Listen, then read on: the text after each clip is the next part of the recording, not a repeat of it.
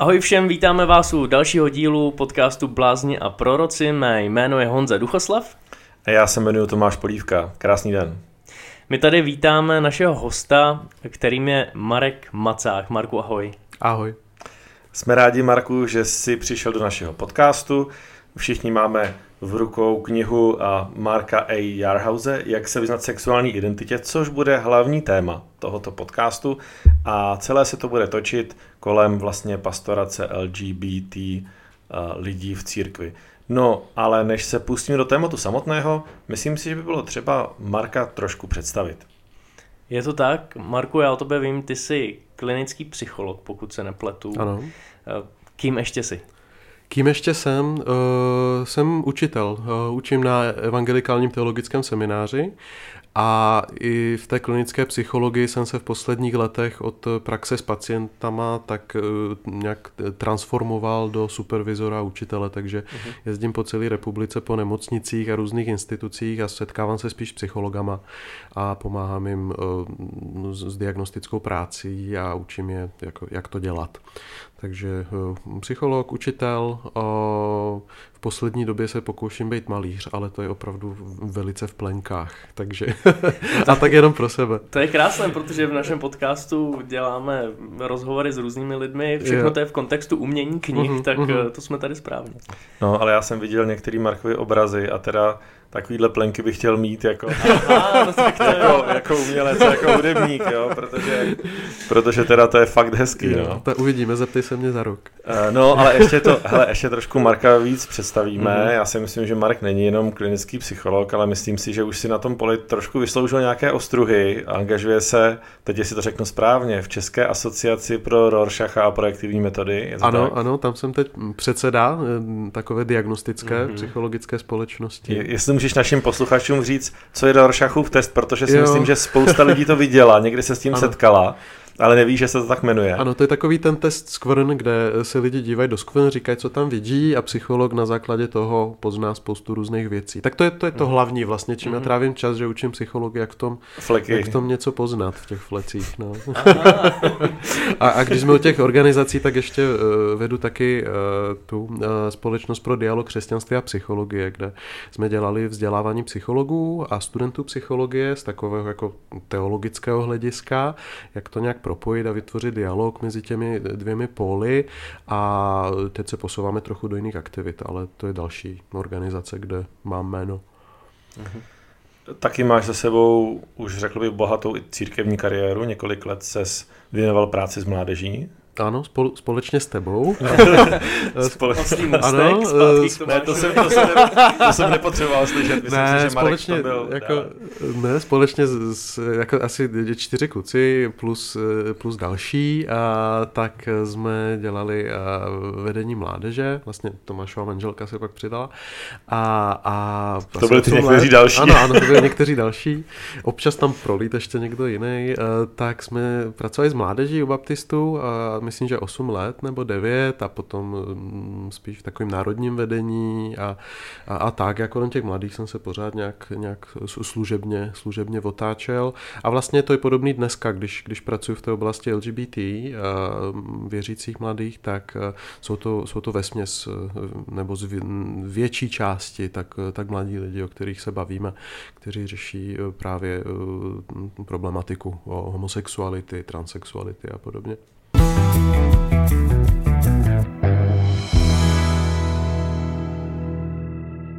Tak děkujeme. Já si myslím, že Marek je již představen a možná teď bychom si mohli představit mhm. vlastně autora té knížky, uh, Marka Jarhause, což je tedy opět otázka pro Marka Macáka.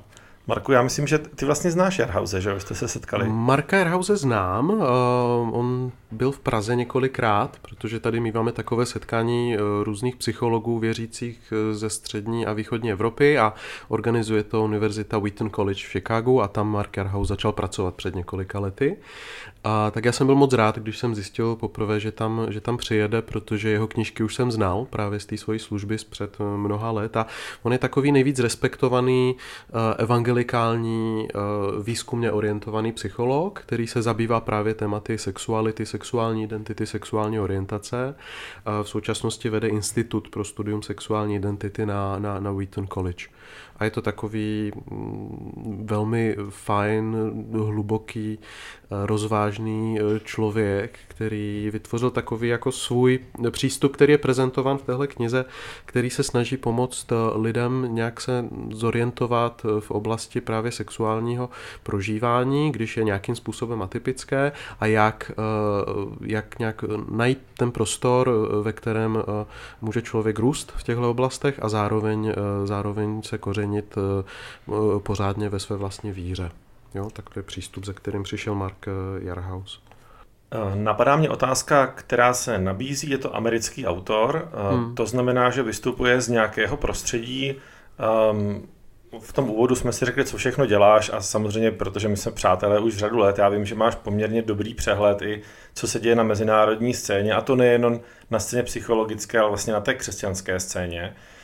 Um, Tady to téma vlastně LGBT um, v Americe už se řeší poměrně dlouho asi, že jo? Eh, díl než tady, protože tady jsme byli zbržděni komunismem, takže v podstatě eh, eh, díky tomu, že v tom režimu a v té společnosti komunistické, tak tohle bylo tabu do velké míry, tak se začalo tematizovat vůbec otázka LGBT a potom ještě otázka LGBT a víry až postupně v 90. a v církvi až po 90. letech a, a v Americe mm, tohle bylo téma v podstatě už, už nějak od poloviny 20. století různým způsobem, takže tam ta historie je delší. Na druhou stranu uh, ono to má svoje nevýhody, když přijde eh, něco nebo nějaký způsob přemýšlení, který už má svoji vlastní historii do prostředí, kde žádnou historii moc nemá.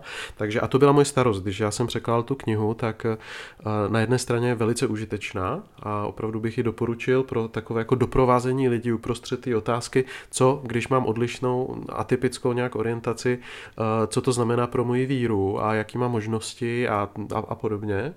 A jedna z věcí, eh, ohledně kterých jsem měl trochu eh, otázku, když jsem překládal tu knihu, tak bylo právě takové to, ten Marker House tam hodně věnuje pozornost tomu, jaký jazyk člověk pro sebe používá. A tohle je důležitá otázka na jedné straně a zdá si ten homosexuálně prožívající člověk jako chce říct slovem gay, jo, anebo zda, zda přijme pro sebe nálepku homosexuální vůbec, anebo to bude vnímat ještě nějak jinak a co potom myslí tím slovem gay například. To jsou jako vlastně důležité věci pro to vyjasnit si pro sebe, když je někdo věřící, co tím vlastně říkám jo, kam se tím řadím a co, co tím vlastně myslím a nemyslím.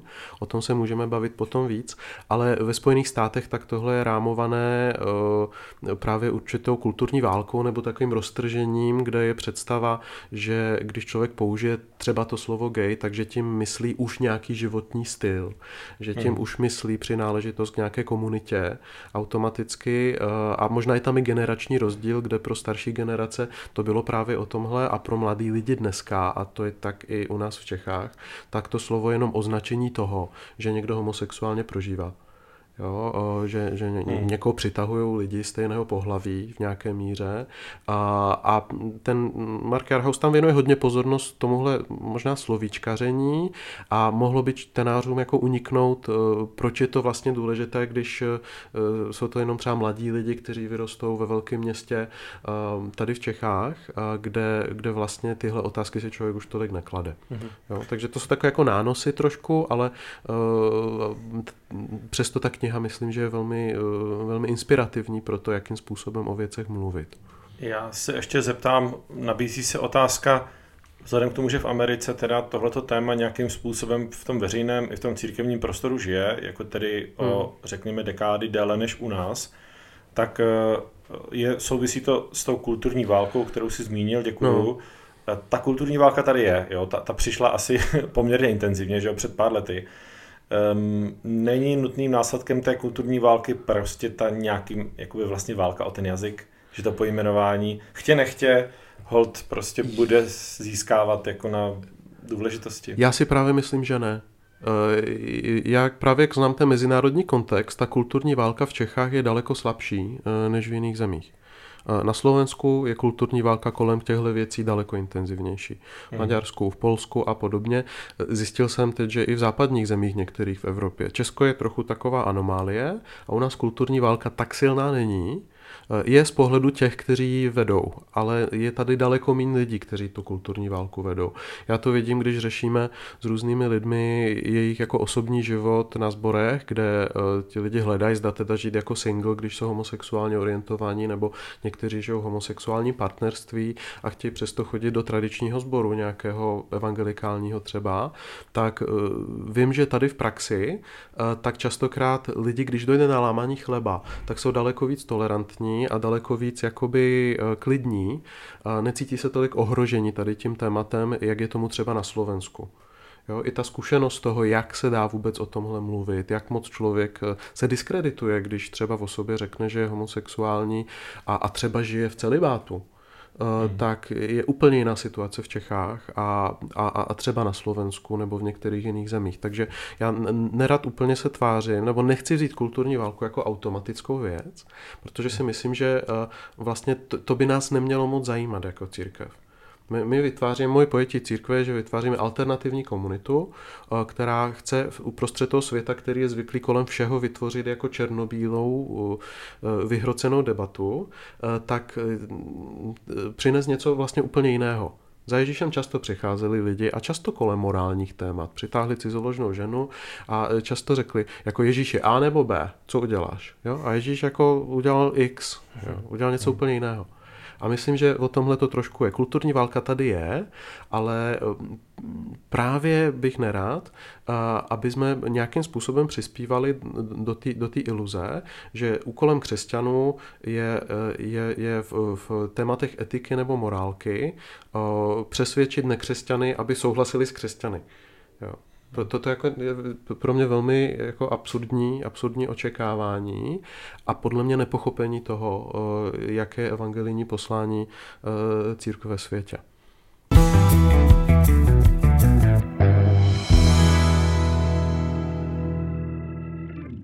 My tedy v rukou máme knihu od Jarhauze. Eh, jak on se do toho tématu pouští? Čím začíná? Ty si tu knihu překládal. Pojďme tedy možná hlouběji do té knihy, do toho tématu. Ano. Uh, Mark Jarhaus v podstatě používá celou dobu takovou metaforu uh, provázení někoho, kdo uh, jde nějakým složitým terénem. A mně se to moc líbí, to je dobrý takový obraz toho, co vlastně dělá někdo, kdo doprovází mladého člověka, který řeší například tohle složité téma, protože z toho vyplývá řada otázek ohledně vlastního místa ve světě, proč prožívá člověk to, co prožívá, co to znamená, co to neznamená, zvlášť s ohledem na jeho víru. A jo, tak to je složitý terén objektivně. A Mark Jarhaus otevírá uh, tu knihu s otázkou, jak se stát lepším vlastně průvodcem. Jak být průvodcem, který, eh, který nemanipuluje, jak být průvodcem, který nepředbíhá, jak být průvodcem, který, když je složitý terén, tak neříká, on ten terén je jednoduchý, jo, a, a, ale který je schopen být přítomen uprostřed terénu a ještě za, on mluví o pověternostních podmínkách, za pověternostních podmínek, které můžou být velmi náročné. Takže v podstatě jako uh, uh, pomáhá lidem uprostřed hlavně tradičního evang, evangelikálního nebo církevního prostředí, vlastně nenutně evangelikálního, ale jako konzervativního prostředí nejvíc tak pomáhá otevřít nějak cestu k tomu, jak může mladý člověk být doprovázen, nebýt v tom sám a zároveň hledat společně s někým odpověď na svoje otázky tak, aby to nebylo zjednodušující. No, to ovšem klade nároky vlastně na ty lidi, kteří se rozhodnou někoho doprovázet, že jo? Samozřejmě. Celý to jako zesležituje, prostě už ti nestačí nějaký biblický verš, ale hmm. zdá se, že je zapotřebí investice časová, citová, investice důvěry, ano, ano. víry možná. Ono proto tak nějak hodně o vztazích.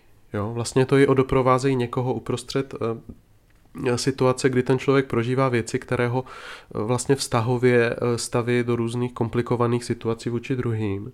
Mluví se tam hodně o vztahu s rodiči protože ten pastorační hmm. pracovník nebo někdo, kdo doprovází mladšího, tak se často uh, jako odstne mezi tím člověkem, kterému třeba vlastně dobře můžete rozumět, jeho otázkám chápat, uh, proč zvládá nebo nezvládá některé věci tak, jak mu to jde, ale potom jsou tam ti rodiče, kteří o tom třeba ještě ani nevědí. Uh, a ten člověk mladý se rozhoduje, zda jim to řekne, že, že má odlišnou orientaci. A co to teda znamená? Má obavy ohledně různý katastrofální scénáře, katastrofické scénáře ohledně toho, co se určitě stane. Často jsou ne, jako přehnané, někdy ty reakce opravdu jsou velmi špatné, někdy jsou naopak daleko lepší, než člověk čekal.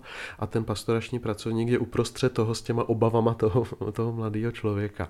A ten Mark Jarhaus nám tady dá takovou mapu právě toho, čím prochází a ten člověk, který zjistí u sebe odlišnou orientaci, jaký to, jaká je typická nějaká vývojová linie, kterou to probíhá, co člověk potřebuje vědět jednotlivých fázích i ve vztahu k tomu, eh, jak je to s druhými lidmi kolem sebe. Jo? Zda žije třeba v tradiční rodině, v tradičním sboru, anebo, eh, anebo v, v nějakém jiném, eh, právě proto, že to dělá spoustu komplikací. A je to, je to psané, to jsme ještě možná neřekli, jako pro, vedu, pro, pro lidi, co pracují s mládeží. Mhm. Jo, je to psané i jazykem pro lidi, co pracují s mládeží. Mark Jarhaus píše i velmi odborné knihy pro terapeuty. A tohle je knižka pro lidi, co pracují v církvi hlavně, i když může být inspirativní pro lidi v jiných kontextech, eh, kteří pracují s mladýma.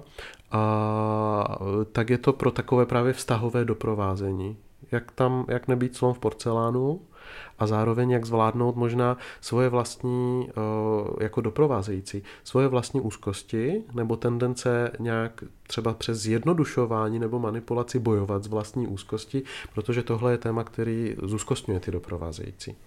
Jo? Vlastně ono to není jenom o kultivaci uh, toho, jak pomoct těm lidem, kteří řeší homosexuální tematiku u sebe, ale v podstatě je to do velké míry podle mě ta kniha i o tom, jak zvládnout sebe sama, když někoho chci doprovázet dobře. Mm-hmm. Mě napadají dvě otázky. Mě napadají tři, ale dám ti Honzo, dám ti Honzo přednost, napadají... protože jsem se za začátku ptal hodně. Mě napadají taky dvě Pak cesty. prostříháme ten podcast a dostanou tomu mé otázky, protože vůbec nejsem narcisní a objektivní, ale vyhrál jsem. objektivní představu toho, napa... jak, kdo má větší Napadají dvě cesty. Jedna je teda, jestli by se dalo z té knihy no. konkretizovat, co ten člověk prožívá, když si řeší tu sexuální identitu. A druhá je tedy, co máme i na zadní obálce knihy, jak tedy může pracovník z mládeží uh, přispět moudře poradit těm lidem, kteří to prožívají. Jo. Eh, co se týče toho, čím prochází, tak Jarhaus na základě, on je výzkumník teda opravdu a takový specifikum, což je mi hrozně sympatický, je, že jeho výzkum eh, vede k frustraci na všech stranách. Aha, jo, jakože jako, to trošku jak to může no, být je, No jakože, uh, protože jsem taky jako odborník a vím, že jako když se dělá věda nebo když se dělá jako pořádný odborný jako dialog kolem něčeho, tak uh, lidi, co to chtějí zjednodušit právě z jedné strany tendenčně nebo z druhé, tak prostě jsou většinou ti, kteří ty problematice nerozumějí anebo nechtějí rozumět. Jo, takže ten Mark Jarhaus, když dělá výzkum třeba, já nevím, změnitelnosti orientace nebo toho, jak žijou celibátní křesťané, kteří jsou homosexuální, jak se jim daří, lidi, co žijou ve smíšených manželství, kde jeden v páru je homosexuální třeba a tak dále. Takovéhle otázky on si klade, tak to, to co on zjišťuje, tak častokrát je jako eh, zklamáním i pro ty lidi, kteří jsou liberální a kteří by chtěli velmi vidět jako eh, potvrzení představy, že když se dají pryč prostě limity, tak, tak to, to, to, to povede k plný nějaký spokojenosti a všechno bude OK. A nebo lidi, kteří jsou zase tradičního smýšlení, kteří předpokládají, že když se, eh, když se nastaví jasně limity nějak konzervativně a, a tak, tak to, tak to musí fungovat a bude to, budou lidi spokojení a tak dále. Jarhaus prostě má výsledky, které vypadají velmi realisticky v tom, že, eh, že právě eh, nejedou podle žádných škatulek. Jo, je to mhm. prostě výzkumník. A to mě je sympatické. Co se týče toho, ty, ty, ty nějaký mapy, ano? Já tě, já tě zastavím. Mě to strašně zajímá, jak jsi řekl, že on naštve všechny, jako, nebo že frustruje oba dva tábory, ano. ale pak si jako úplně nedořekl. Takže trošku ještě řekni něco o těch jeho výsledcích. Jako... No tak já nevím, ve změnitelnosti sexuální orientace, tak, tak třeba Jarhaus zjistil, že v těch různých iniciativách, které se snaží ovlivnit orientaci, což právě není nakonec jeho pastorační přístup, není v tom pokoušet se změnit někoho orientaci. Právě proto, hmm. že dělal výzkum v iniciativách, které se pokoušely o pastorační a terapeutické snahy a zjistil, že po, po řadě let a měl tam milník eh, tři, tři roky a potom pět let, tak eh, to procento těch lidí, u kterých opravdu došlo ke změně nebo k nějakému posunu, tak není moc velké. Mm-hmm. Jo, a e, přestože celá všichni, kteří byli v tom výzkumu, tak velmi o to stáli, mm-hmm. a, ale že posun je spíš na úrovni toho, jak moc se jim daří zvládat to, že žijou třeba e, bez sexuálního vztahu a taky to procento těch, kterým tohle se dařilo vůbec po těch několika letech e, úsilí, tak nebylo zas tak jako jednoznačné. Jo, a, a tohle je něco, co lidi, kteří sázeli na to, jak hodně lidí v církvi kdysi sázeli na to, že hlavní cesta boží pro, eh, pro homosexuální lidi je prožít nějakou změnu, mluvilo se o uzdravení a podobně, tak u Jarhausa se ukázalo, že, že, že vlastně tohle se nedá eh, nabídnout jako hlavní cesta a že naprostá většina lidí tak, eh, tak tuhle, tenhle typ změny, který by se očekával, tak, eh, tak nezažije. Že, mm. že řešení jako homosexuality ani v tom tradičním církevním prostředí, ani u těch motivovaných lidí, kteří by stáli o změnu orientace, tak není v tom, že na konci pastorace bude těch homosexuálně prožívajících míň nutně. A teď to, co jsi řekl, to chápu. To je ta no. frustrace toho konzervativního tábora, ale tady ty výsledky by přeci měly potěšit jakoby ten liberální tábor. No jenom, že zároveň uh, Markovi Arhausovi tam vychází, že tam že je dost lidí, kteří uh, mají uh, svůj jako osobní důvod a osobní přesvědčení, proč zůstat třeba v celibátu, anebo dokonce proč jít do smíšeného manželství, kde jeden z partnerů je homosexuální a ukazuje se, že míra jejich jako nespokojenosti nebo nefunkčnosti. Já se omlouvám, my jsme ten termín nezavedli. To znamená smíšené manželství, takže to je teda manželství jako manželství muž a žena ze svů... a jeden z nich ano. ale má sexuální preferenci. Jeden z nich, anebo oba, tak mají ne- neheterosexuální no. sexuální preferenci. Jo, a, a, a výsledky v Jarhausových výzkumech tak taky neukazují k tomu, že tohle by jako nešlo, nebo že to by bylo nesmyslné. On je velmi opatrný v tom jakoukoliv cestu doporučit jako univerzální, v tom jako je velmi moudrý, ale zároveň eh, se dívá dodat a dívá se, jak se teda daří eh, lidem, kteří žijou single. Jak se teda hmm. daří lidem, kteří chtějí tradiční cestou a, a jdou do těch heterosexuálních manželství, kde je to přiznané, že jeden z nich je homosexuální, ví se o tom, není to tajné a je to zodpovědné rozhodnutí těch lidí. Daří se jim teda nebo ne? Jo, a ty výsledky nejsou uspokojivé zase z druhé strany pro lidi, kteří by chtěli tvrdit, že je to, že je to nutně špatná volba. A že tam jo. budou celý život trpět. A že tam budou jenom celý život trpět. Ale jo. proč teda jdou do toho manželství, kde vlastně ty sexuální potřeby jako nejsou uspokojené? A to se přesně ptají lidi z liberálního konce, a, protože to nedává smysl, že jo, člověku, když, no. když Ehm, když se na to podívá z otázky jako sexuálního naplnění primárně. Ehm, zase Mark Jarhaus by se podíval do konkrétně do příběhu těch lidí a ptal by se je na tohle. Mhm. Ptal by se jich, proč, proč do toho vlastně jdete? Co jsou vaše motivace? A jak vám to funguje? Jako doopravdy. A udělá výzkum, ve kterém srovná třeba duševní zdraví lidí, kteří jsou v celibátu, hmm. kteří žijou sami, anebo kteří žijou v komunitě, anebo kteří žijou v těchto smíšených manželstvích a podobně. Takže má výsledky a ty většinou nejsou černobílí.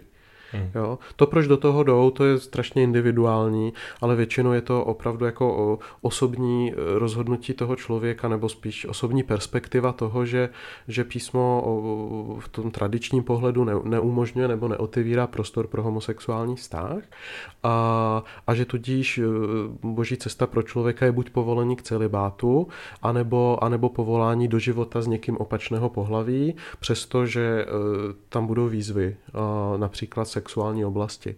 Jenže Mark Kerhaus se podívá zase potom výzkumně konkrétně, jaký teda jsou skuteční výzvy těch lidí a taky se ukazuje, že velmi často sexuálním to funguje docela dobře. Jo. Uh. Přestože jsou homosexuální, jo, Aha. ti lidi. To je další věc, kterou zase výzkum a to už nemluvím o Jarhausově výzkumu, ale o sekulárních výzkumech v, sexu, v sexuologii, tak e, jako velká část lidí, kteří vám řeknou, že jsou homosexuální jednoznačně, že jsou úplně na konci toho spektra, tak když se jich zeptáte, zda měli v posledním roce nějakou homosexuální zkuš- e, nějakou heterosexuální zkušenost nebo prožitek, tak vám řeknou, že jo.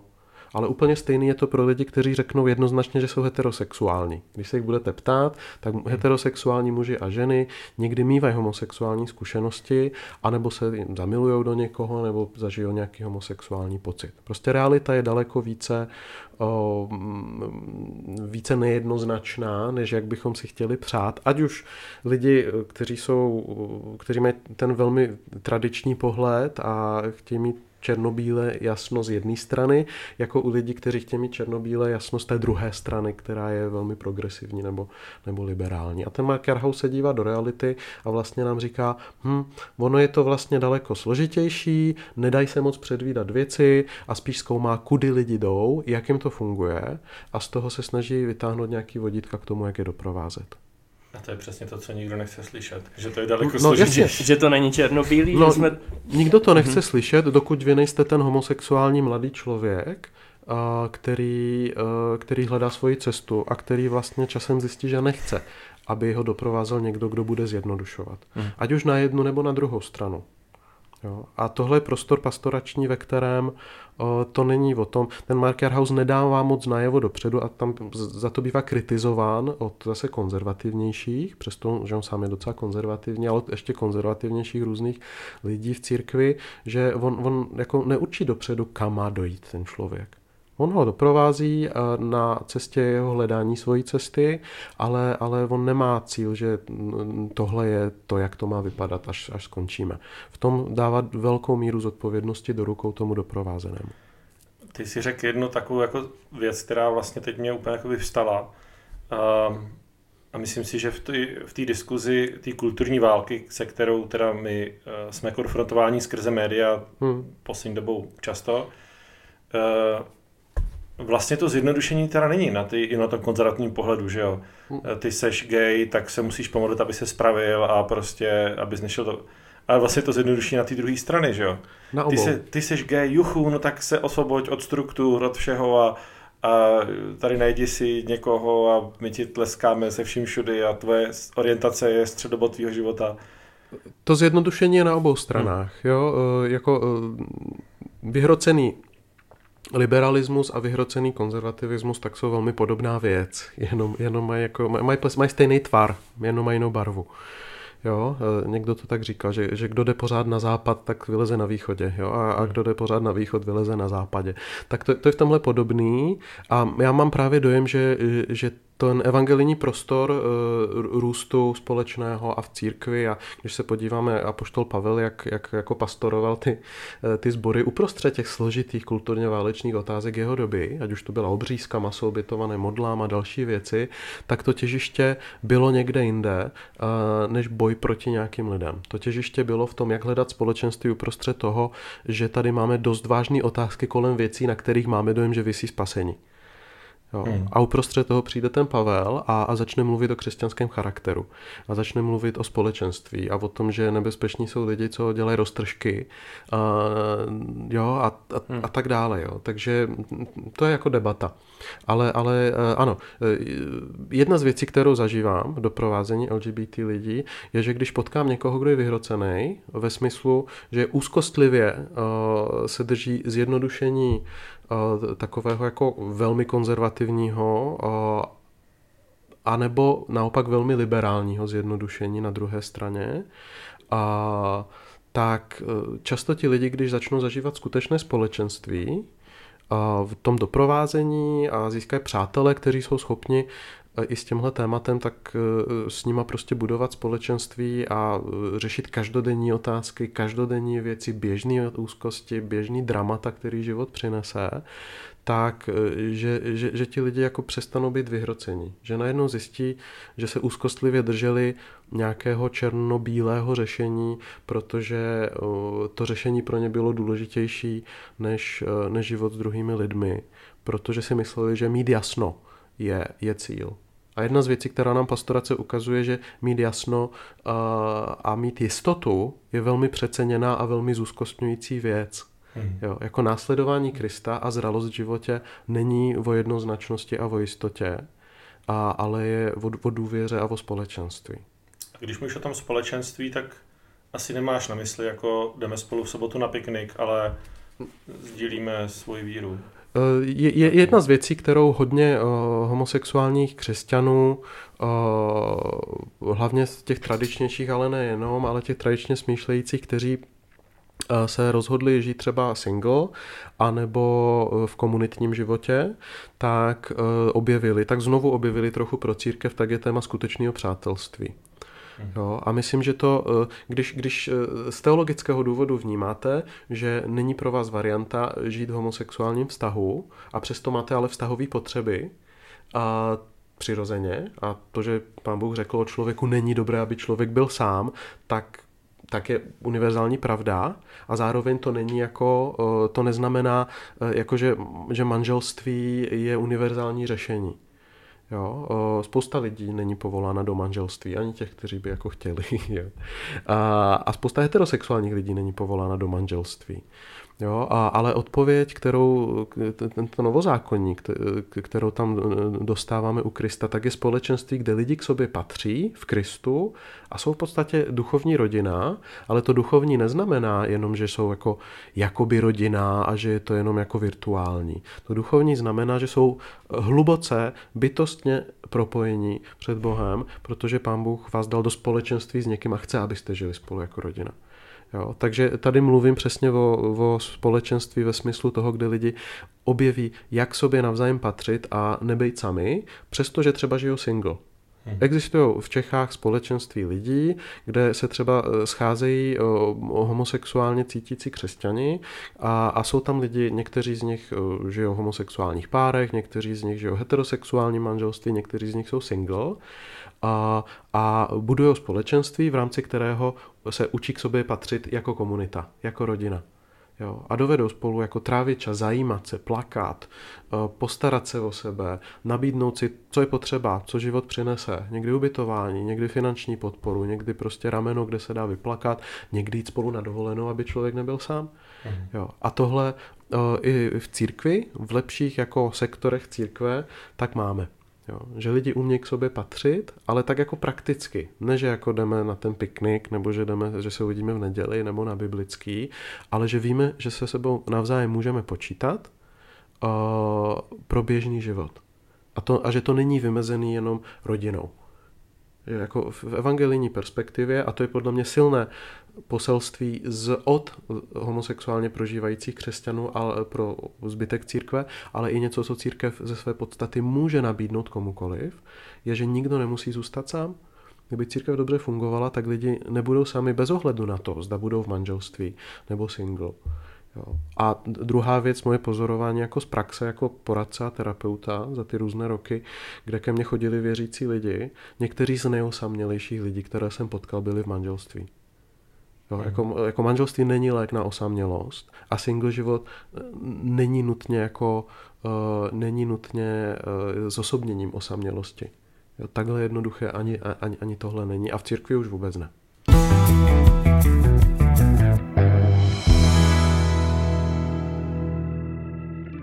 Já si myslím, že super, že jsme tomu dali ten kontext. Opravdu ty dva tábory proti sobě, co, to ten, co ten člověk prožívá, jak se mu věnovat. Pojďme zpátky k té mapě, mm-hmm. Jarhausovo. Jo. Čemu se tam teda věnuje? Ano, děkuji.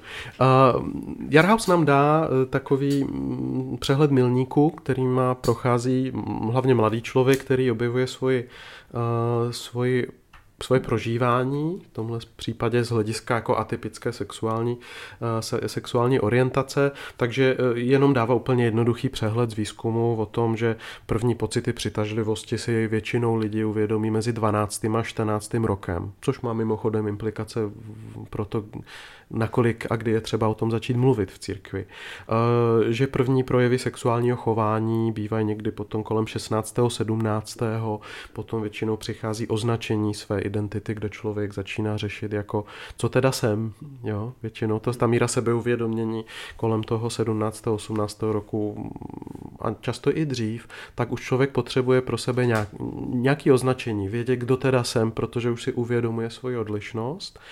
A potom přichází sebeodhalení a nakonec u některých lidí se otevřou vztahu, ať už teda homosexuálnímu, anebo nějakým jiným způsobem hledají, co mám dělat s potřebou blízkosti ve svém životě. A Airhouse u každé, na každé té rovině dává doporučení, jak teda doprovázet toho člověka a co všechno k tomu patří, k, k té úrovni.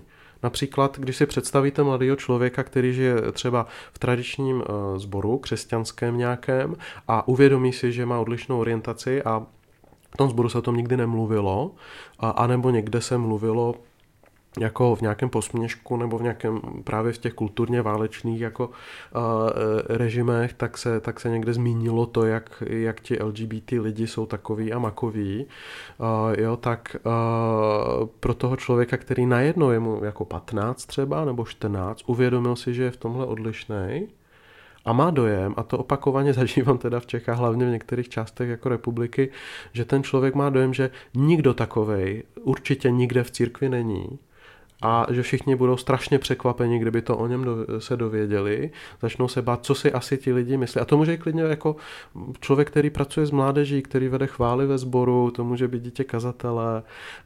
Vlastně velmi často jsou to velmi zapojení lidi hlavně kluci, když jsou, protože jsou také hodně vztahoví a empatičtí a podobně, takže jsou často v té církvi velmi dobře jako adaptovaní, ale zároveň, když si uvědomí, eh, že se jim teda děje tohle, že jejich orientace je odlišná, tak to v té době toho uvědomění si těch pocitů, což je docela brzo dneska, většinou fakt mezi tím 12. a jako 14. 15. rokem, tak najednou přichází doba uh, vědomé izolace protože pokud není vytvořeno prostředí v církvi takové, že je normální to říct někomu, s někým sdílet, tak ten člověk najednou má dojem, že je úplně jiný druh než ostatní, že ho něco bytostně odlišuje a, že, a, a dávám to vlastně otazník nad běžný vztahy, protože i ti lidi, se kterými máte dobrý kontakt a se kterými, ta, jako, se kterými vnímáte, že, že vás vlastně mají rádi, tak je tam vždy otázka, zda by to platilo, i kdyby věděli tohle.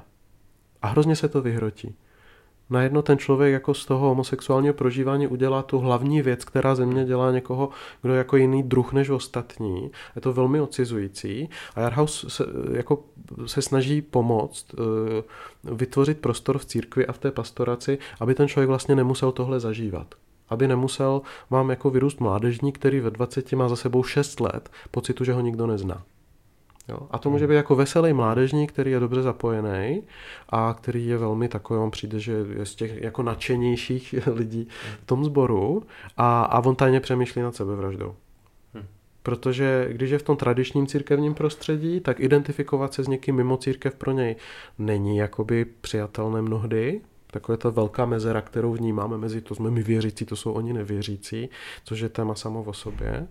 A, a zároveň skutečně jakoby eh, žít z těch vztahových zdrojů, které má v tom sboru nebo ve své rodině, tak najednou je, je, je jako znemožněno, ještě to vyhroceno všem tou identitní krizi, která je přirozeno součástí jako uh, puberty. Jo, takže Jarhaus tady upozorňuje, co se v jaký době asi děje, na co dát pozor a jak pomoct tomu člověku o,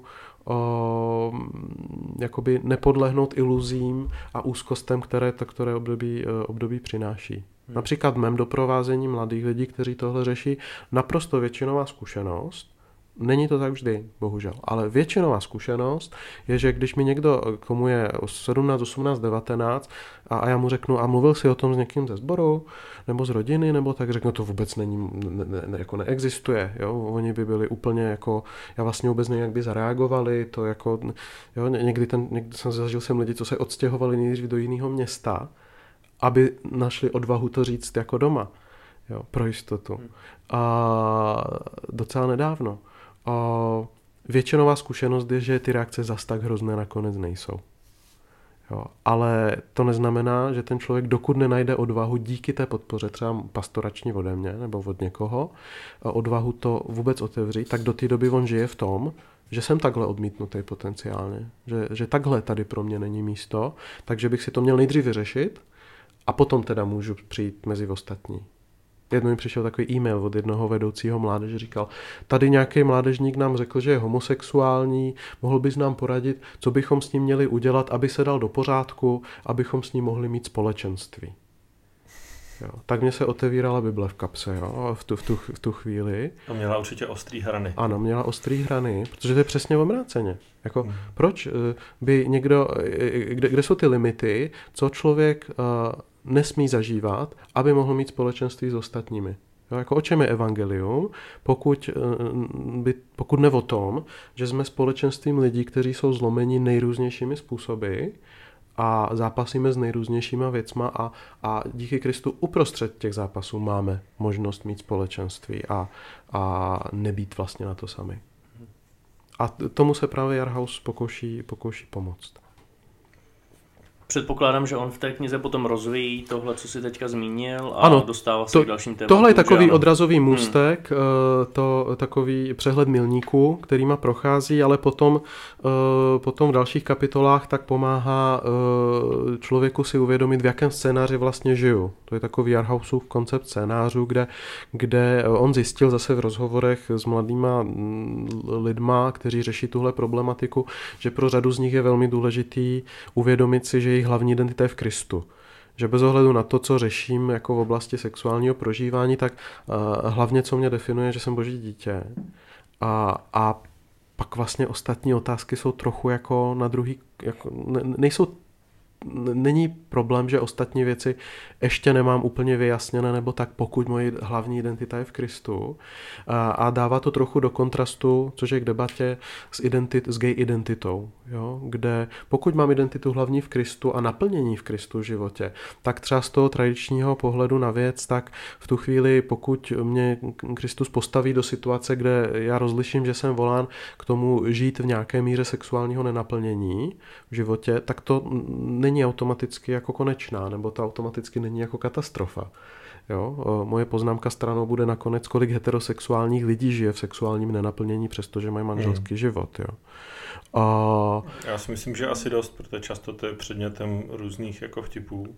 Ano, no já když to srovnám, třeba já vidím do, jako do života několika uh, lidem věřícím, kteří jsou homosexuální a mají manželky, mužům, a, a potom několika lidem, kteří jsou heterosexuální, tak mi nepřijde, ale to je anekdotická zkušenost, to není statistika, ale uh, nemám vůbec dojem, že by ti homosexuální lidi měli třeba v sexuálním životě jako větší potíže. Zrovna u těch mých známých je to spíš v obráceně. Jo, hmm. že těch homosexuální vztahy sexuálně fungují jako z větší části vlastně celkem dobře a ti moji heterosexuální různí známí tak mají často jako vlastně dost složitý potíže v téhle oblasti. No ale to je jako jiná debata. A, ale ta otázka gay identity. Zda vlastně mám dojem, že když jsem gay, nebo když si tak řeknu, zda to znamená, že musím žít nějaký jako uh, homosexuální životní styl, což je uh, samo o sobě pojem, který je velmi, velmi problematický, protože uh, a, člověk má dojem, že když už si takhle řeknu a patřím mezi tady ty lidi, tak to znamená, že takhle a nějak mám žít. A to je přitom jako mm, další, další jako fatamorgána v tom, že neexistuje žádný homosexuální životní styl. Jo, stejně jako, jak je heterosexuální životní styl. Jo. Jo, no, homosexuální, heterosexuální lidé žijou velmi různorodě. Takže eh, Jarhaus v dalších kapitolách pomáhá trošku si vyjasnit, v jakém scénáři žije a co je jako očekáván, že je automatické a, a co by mohlo být třeba jinak a co znamená zakotit svoji identitu hlavně v Kristu. A, a co znamená mít identitu v Kristu, přestože, eh, nebo i když, nebo právě když uh, jsem homosexuálně orientován například. Takže tohle domýšlí. Uh, potom uh, mluví o studu, ještě, to je velmi důležité téma, a, a o tom, jak církev může právě přispívat k tomu, že člověk vyrůstá ve studu, který vede k izolaci a k tomu, že potom máme přesně ten dojem, že homosexuální lidi v církvi vlastně nejsou. V těch tradičních církvích tenhle pocit často je. Přitom, když vidíte do zákulisí, tak víte, že, že, že jsou všude. jo? A, a nejsou to nějaký lidi na okraji nutně. Jo, a nejsou jenom mezi mladými, to je další věc. Máme homosexuální lidi, kterým je v našich různých sborech, kterým je 70, 80, kdyby prostě se jich na to někdo zeptal a nebáli by se a byli by upřímní, tak vám řeknu, že tohle je něco, co v jejich životě byla jedna z věcí, se kterou, eh, se kterou se nějak vyrovnávali. Takže o tomhle trochu mluví, jak budovat církev, která nedává důvod ke studu jenom proto, že někdo atypicky prožívá, a a e, jak doprovázet někoho, kdo zápasí s tím, že má už hodně zvnitřněného studu jenom za to, jakým způsobem prožívá. Hmm. No, takže uh, on tomu říká, naučte se číst v mapách. Jo? Je to jako pomoc tomu mladému člověku uh, si trošku zmapovat, kde vlastně je, co se mu děje, uh, jaký má otázky ohledně toho, co je za horizontem a e, jak, e, jak mu tam pomoct prostě mm, jednak nebejt sám, ale zároveň e, probrat, procházet ty otázky s někým dalším a domýšlet ty věci s někým dalším a dávat k tomu nějaký nástroje. Můžeme se v té knize a v Jarhazových myšlenkách dočíst o nějaké, řekněme, vizi nebo představě, jak by to vypadalo ideálně, kdyby vlastně církev možná fungovala tak, jak má, i směrem vůči lidem, kteří prožívají nějakým způsobem složitě svoji sexualitu. Já myslím, že je to spíš mezi řádky, ale v podstatě ta představa je přesně to, aby, aby člověk, který řeší tuhle problematiku, věděl, že není exot, aby věděl, že ať už to bude rámovat jako, jako, jako dopad pádu na svůj život, že jeho sexualita je e, mimo původní plán, což je taková tradiční perspektiva, anebo, anebo si bude zahrávat s jinýma myšlenkama a jinými způsoby, jak to vykládat, tak aby věděl, že si může tyhle otázky klást a že ho to tázání nevylučuje ze společenství s ostatníma lidma a v podstatě eh, hodně je tam důraz eh, na svobodu. Eh, toho člověka. Což znamená potom, jak ke svobodě patří zodpovědnost i nese nějaký následku. Takže já nevím, pokud jsem v tradičním společenství, který má tradiční sexuální etiku biblickou, tak, eh, tak eh, jako zreflektovat si, co to pro mě znamená, pokud jako vlastně rozlišuju jako jinou cestu ve, ve svém životě a nejsem schopen se s tím stotožnit. Co pro mě znamená pak žít ve sboru, který vlastně vnímá eticky tyhle věci jinak než já a chci odejít do jiného společenství, společenství nebo ne. To je zajímavá zkušenost mimochodem z jiného výzkumu, kde Jarhaus pomáhal, že, eh, že spousta lidí v, v Americe eh, eh, homosexuálních, kteří odešli z církve, protože mezi homosexuálníma lidma, kdybyste dělali statistiku v Americe na Prideu, na náměstí, kolik z nich eh, prošlo církví, tak máte vyšší procento, než kdybyste udělali statistiku na běžném náměstí, kde není LGBT komunita. No, prostě geové z nějakého důvodu častěji mají za sebou v Americe zkušenost církví než heterosexuální lidi o něco. Možná proto, že hledali odpověď. Možná proto, že v té pubertě, když to zjistili, tak chtěli eh, přidat duchovně na, na, na, na, na intenzitě v naději, že se něco změní a potom odcházejí. Ale když se jich ptali právě, eh, zda by se vrátili do církve, tak velký procento oproti heterosexuálním lidem, kteří odešli z církve, tak říkají, že by chtěli zpátky. A když se jich ptali, zda by chtěli do společenství, který eh, s nima teologicky souhlasí, tak je zajímavý, že velké, velké procento řeklo, že to není nutné. Oni chtějí hmm. hlavně společenství, který k ním bude slušně se chovat. Jo. A, ale je naprosto legitimní otázkou, a to Jarhaus pomáhá domyslet, domyslet trošku, a, jako co, co to znamená moje rozhodnutí a uh, ohledně nějakého životního směřování pro to, v jakém prostředí křesťanském chci, chci žít, jaké to má důsledky, s čím se musím pak smířit a, a, a tak dále. Jo, takže eh, je, jeho jako cíl není nutně jako předělat církev na to, aby každý si myslel tohle nebo tamhle to. On píše spíš do konzervativního prostředí, počítá s otázkami, které lidi v tom tradičnějším prostředí si budou klást a pomáhá eh, tam možná i tomu člověku, který nakonec dojde k tomu, že se s tím nemůže stotožnit, nebo že mu to nefunguje, nebo že jde jinam, tak aby, aby u toho nebyl jenom jako opuštěn nebo označen za špatného a hotovo. Jo, je to taková velmi jako v tomhle vstřícná pozice, přestože Jarhaus sám tak má spíš ten tradiční pohled na věc. Jo, ale není to právě snaha lidi někam jako... Možná tím kompenzuje trochu tu velkou tendenci v americké pastoraci a v církvi a u lidí automaticky předpokládat e, nějaké konkrétní řešení a, e, a, a dostat, snahu dostat je do nějakého bodu e, tak jako bez diskuze. Já si myslím, že by se tady o tom dalo povídat celý odpoledne a blížíme se k závěru. Určitě. Um, tak to možná na závěr bylo hezký nějak schrnout. Tak za prvý moc děkujeme Marku, že jsi udělal čas, abys tady pohovořil o knize Marka Jarhause.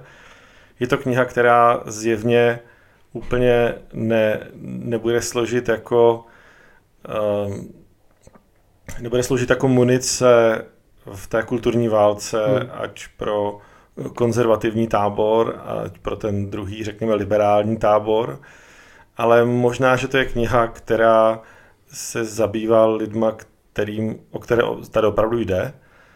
Lidi, kteří vlastně hledají nějaký svůj, svůj cestu životní, kde je hodně definuje jejich sexuální orientace.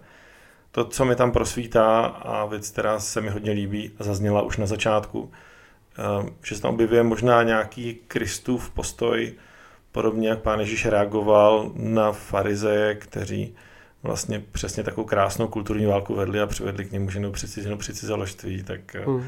on je zrušil otázku, no takže přátelé, kdo jste bez viny, hoďte kamenem a nakonec tam zůstává s tou ženou a vede s ní rozhovor, eh, který máme v Evangeliu zaznamenán. Tak eh, mě to moc těší. Jsem rád, že jsme mohli tady tu knihu vydat. Vyšla tedy u nás v nakladatelství Návrat domů v roce 2023. Má takovou pěkně ilustrovanou obálku, kde je řada mladých lidí, kteří jdou někam na cestu a jmenuje se, přesně celý název je Jak se vyznat v sexuální identitě průvodce pro práci s mládeží. Je to tak a mě ještě jenom napadá, to tady nepadlo. Marku, ty jsi sám napsal podobnou knihu tak mm-hmm. nebojme se tomu udělat trošku PR. Jo. Já jsem napsal knížku Minoritní sexualita v pastoraci věřících eh, na zadání eh, Evangelikální aliance a je to takový přehled různých přístupů k pastoraci mm. v LGBT problematice a trošku historický přehled, potom hodně o církvi, o tom, jaký místo má církev v tomhle tématu a v životě lidí a potom taková pastorační vodítka. Já se tam dost jako odkazuju i na Jarhause, a takže ty, ty knížky možná by mohly mm. tak jako v tandemu. Mm. To moje psané vysloveně do, z českého prostředí do českého prostředí a ze zkušeností v českém prostředí. Mm.